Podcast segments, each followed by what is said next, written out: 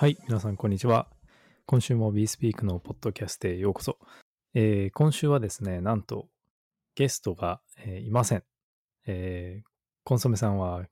いません。あのー先週ちょっと放送事故をしたため、あの、退場になりました。というのは、まあ、えっ、と、冗談で、なんか、あの飛行機の都合があるみたいで、まあ、合わせることもできたんですが、一回ちょっと、えー今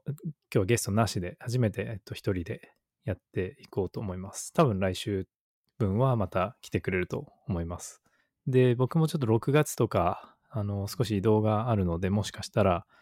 えーっと、一人になる、あの、回がまた出てくるかもしれないんですが、まあ、それのちょっと練習として、えーやってみます。もし一人でやってあまり盛り上がなければ、まあ、他の人とかを呼んだり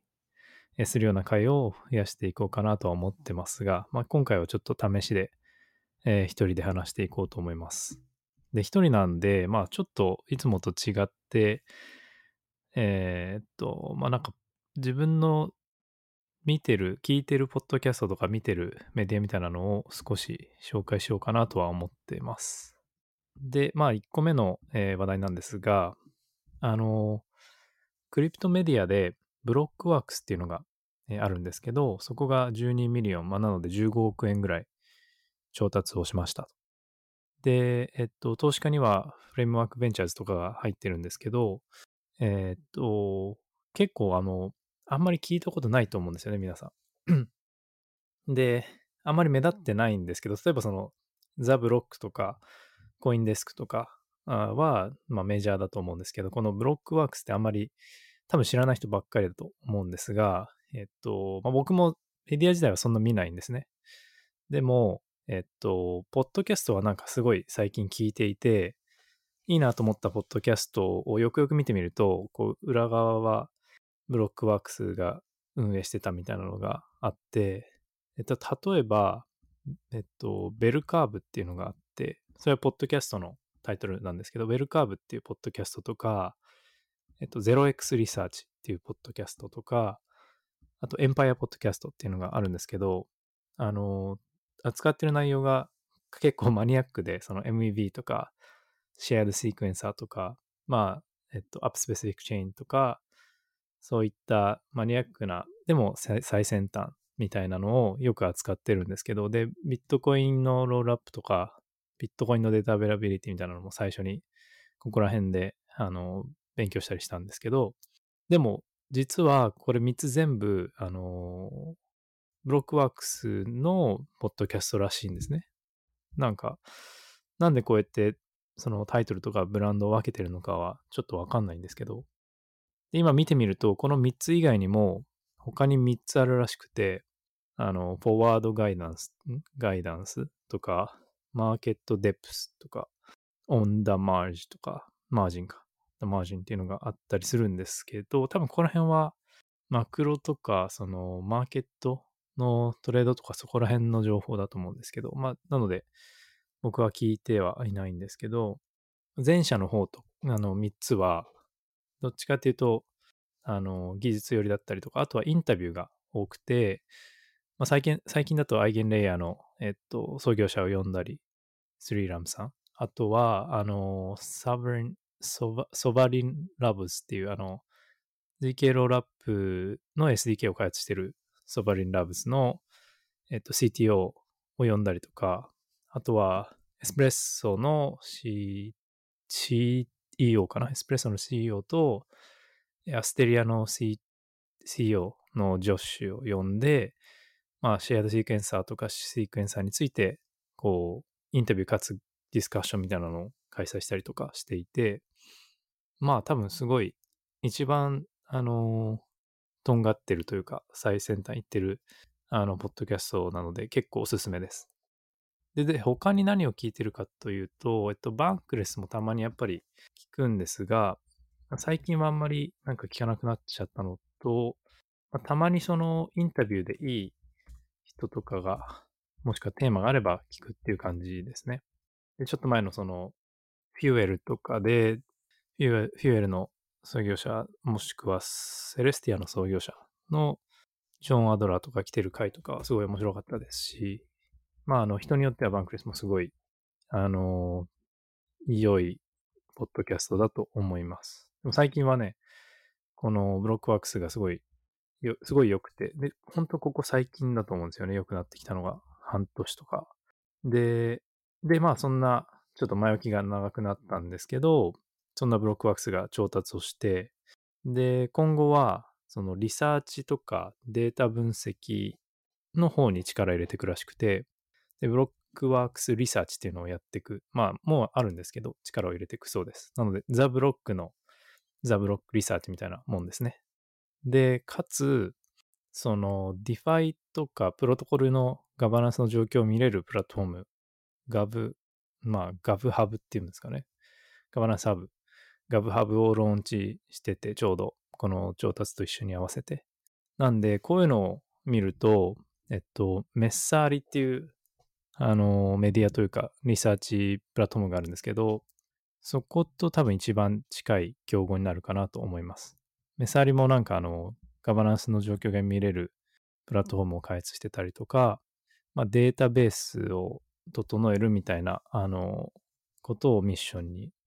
やってる、まあ結構いいメディアですね、 Messari も。なので、多分 Blockworks がこのまま勢いで言えば多分今一番なので、まあ Blockworks と Messari がセールみたいな形になるんじゃないかなと思います。結構12 million って、あの、大きい額ですけど、あの、初めての調達というか、その1回創業の時に1000万円ぐらい調達したらしいんですけど、それでもうずっと黒字でやってきたらしいんですね。で、収益が出て、あの、スポンサーとか、えっと、まあ、広告費用とかで収益が出て、で、もうなんか3、40人、50人ぐらいいるらしいんですね。最近では DeFi とか、その、どっちかというと、プロトコル系に、スポンサーとかをお願いして、えっと、収益を上げてるっていう状況みたいで、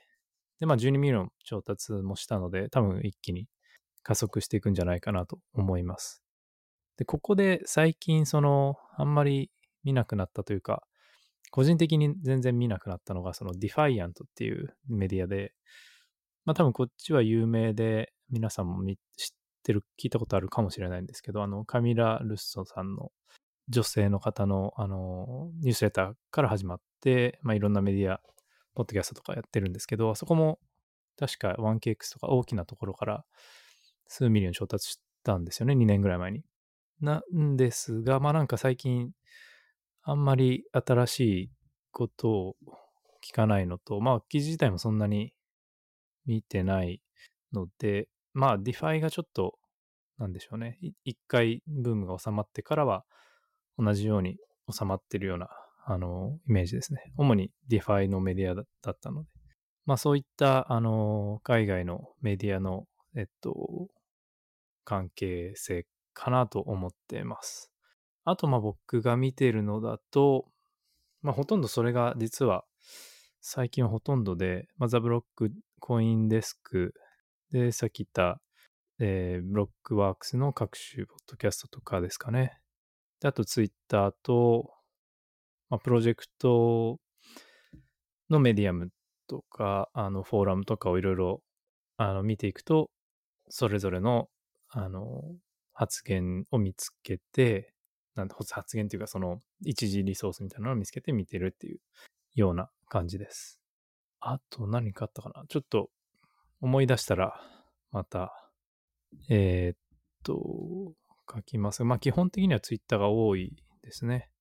あ、最近はその、ハック DM、えっと、ハック MD だ。ハック MD で、割とテクニカルな記事を書くチームが増えていて、まあ、テクニカルペーパーみたいなのですね。エスプレッソとかのハック MD もすごい良かったですし、ああいう HackMD で、まあ、技術的なことを読むことも増えてきてますね。あの、スタークネットのチーム、スタークネットのスラッシュとかの、えー、っと、記事も HackMD ですし、あとは、えー、っと、まあ、サブスタックとかミラーの、ミラーっていうメディアで書いてる人いっぱいいるんで、そこら辺をたまに、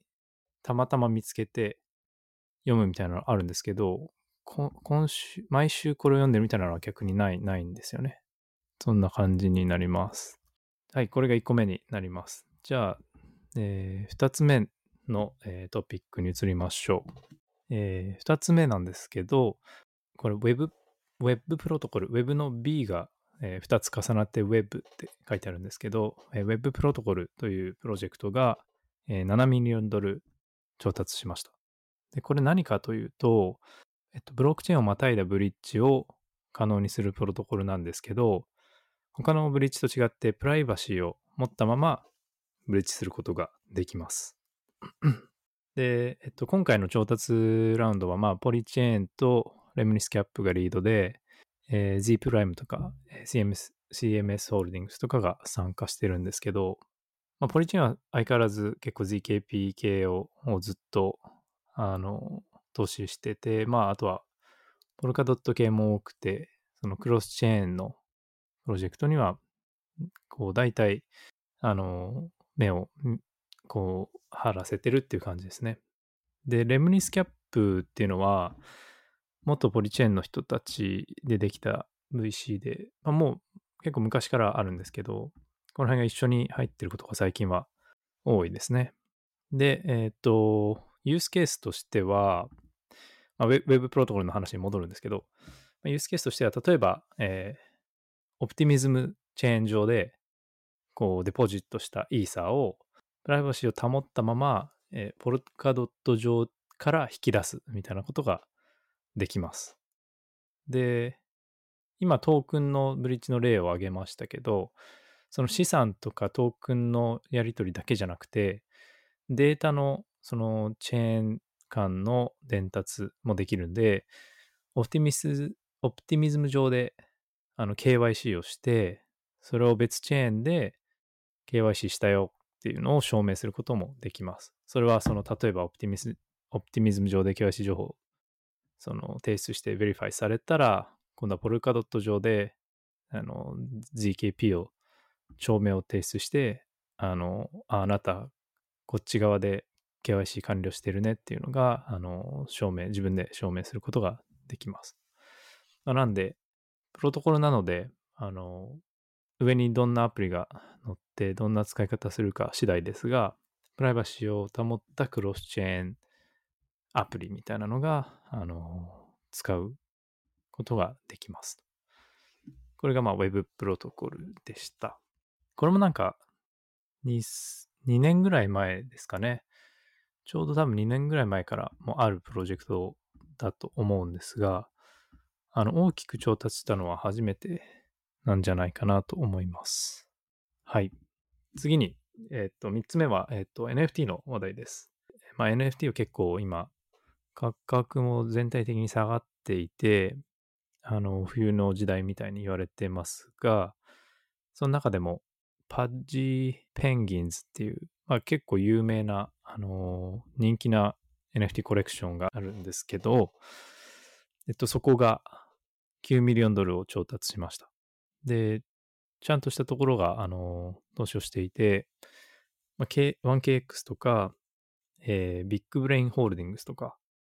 あとはレイヤーゼロの創業者とか、そこら辺が、えー、参加をしています。で、1KX はまあ割ともう有名になってるあの VC だと思うんですけど、当時はあの、トークンマキシマリストっていう、あの、自称をしていて、そんな感じでこう、さっそうと出てきた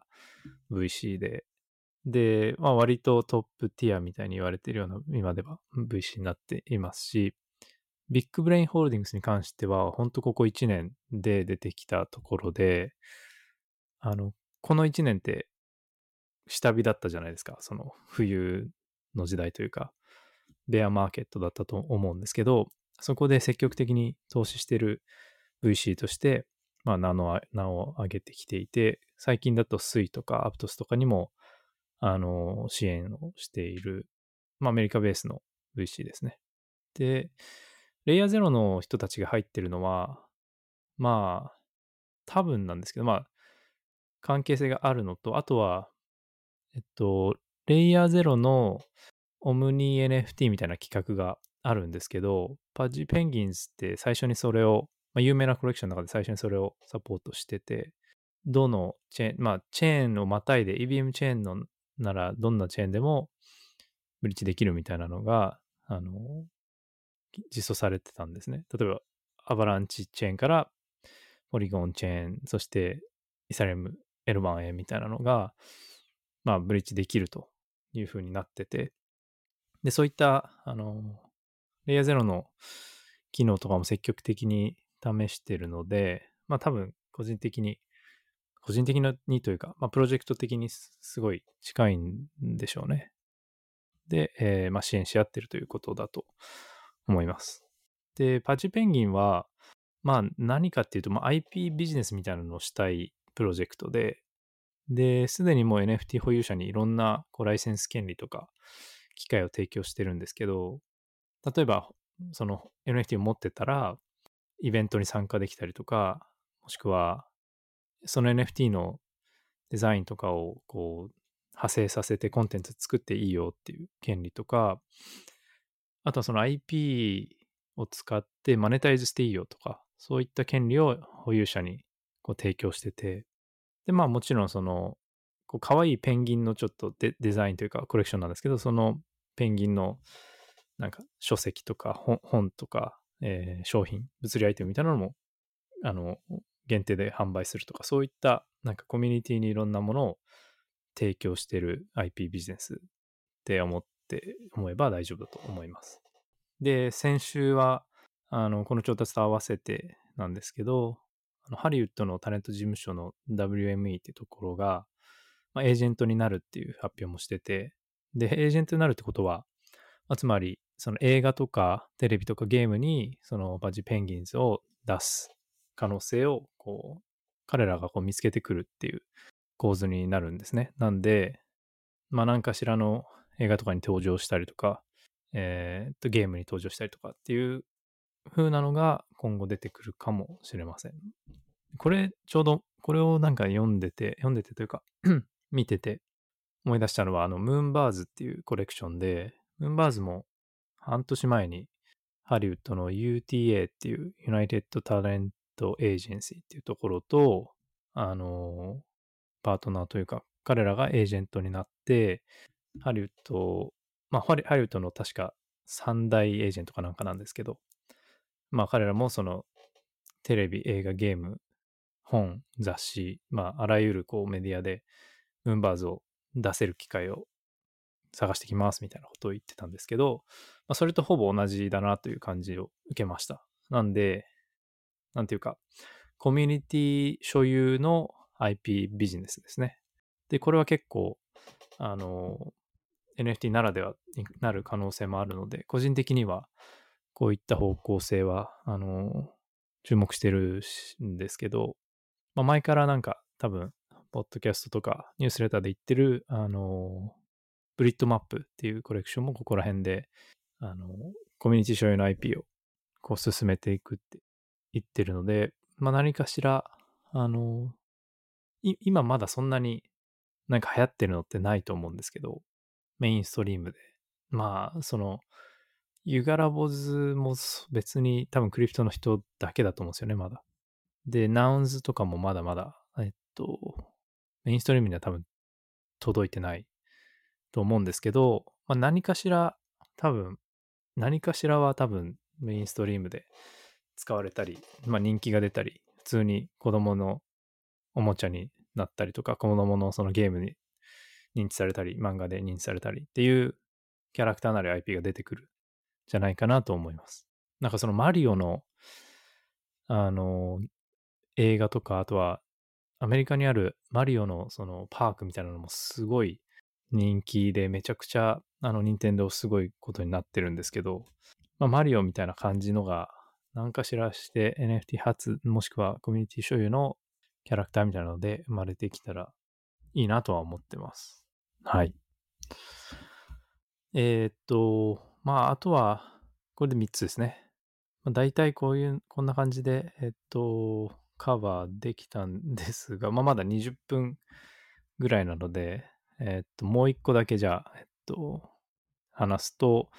えっと、クックブックという、ね、プロジェクトがあるんですけど、まあ、そこが2ミリオンドルを調達しました。で、アルケミーとかそこら辺の開発ツール、インフラを作ってるところとかが支援してるんですけど、これ何かっていうと、こうスマートコントラクトが一覧になってるんですね。で、ユーザーは自分のなんかやりたいことを検索して、あのー、それを自分のアプリに統合することができます。なんで、まあ自分でわざわざ1から作んなくても、そこでコントラクトを検索して統合することができます。で、一覧になってるものの、まあ不完全なものがあったりとか、新しくこんなものを追加したいみたいなのが、えー、あると思うんで、そこは自分が貢献者になって追加することもできます。例えばなんか Nouns の投票の、あのコントラクトとかってよく使われてるんですけど、ああいうのを使いたいな、あ,、まあ、あったらいいなって思った人は追加したりとかして、で、そうすると貢献者になると、一応なんか、こう、Q、えっと、FAQ のところにすごい小さく載ってるんですけど、まあ、将来トークン出したときに、貢献者には、エアドロップ対象、まあ、貢献者はエアドロップ対象になるかも、みたいなことが書かれているので、まあ、あの、開発者の人とかは、えー、っと、見てみて貢献してみるのもいいんじゃないかなと思います。はい。そうですね。こんなところですかね。今に、そうですね。あと今週、ニュースレターでちょっと触れたのは、アズテックが、まあ、シークエンサーの分散的なシあのシークエンサーの選び方みたいなのを、あの、議論し始めたんですね。フォーラムで投稿して、あの、もちろん内部からも提案出すんですけど、外部の研究者からもアイデアが欲しいと。で、採択されたら、えー、っと、トークンじゃなくて US ドルで、なんかあの、報酬を与えるみたいなこと書いてありましたけど、外部からも積極的に意見を聞きたいということで、まあ、あの、アズテックのネットワークの、こう、トランザクションの順番を決めたりする役割ですね。それの選び方っていうのを募集してて、まあ、いろん、たくさんシークエンサーがいて、そそれをどうやって選ぶかっていうことらしいですね。で、えー、っと、アズテックではその、ユーザー側で、あの、ゼロ知識、ゼロ知識証明を生成して、アズテックネットワークに提出すると。そういう形になってるそうで、まあ、要は、クライアントサイド ZK P ですね。ユーザーサイドで、あの、ゼロ知識証明を生成するっていうアプローチで、まあ、ここら辺は多分他の GK ロールアップと結構違うところだなというふうに思いました。まあ、あの、なんていうか、あんその探索がままだされていない手法なので、まあ、結構いい、多分すごいいい手法だとは思っています。はい。まあ、何が言いたかったかというと、まあ、そういった新しい、えー、っと、シークエンサーの選び方の議論が始まったというのと、えっと、そこで明らかになったのが、ユーザー側での、え GKP 生成をするっていうフローになっていて、ああ、なるほど、新しい、まあ、アプローチだなっていうのが、えっと、明らかになったっていう感じですね。はい。じゃあ、えー、っと、一人だと結構あれなんですね。20分、25分ぐらいでバーッといろんなことがカバーできてしまうんですけど、まあちょっと配信してみて、あの、どんな感じだったか反省して、まあ次もし一人でやるときは、ちょっと、あの、それを活かしていこうと思います。もし何か、あの、感想とかありましたら、ぜひご連絡ください。はい。では以上になります。また来週よろしくお願いします。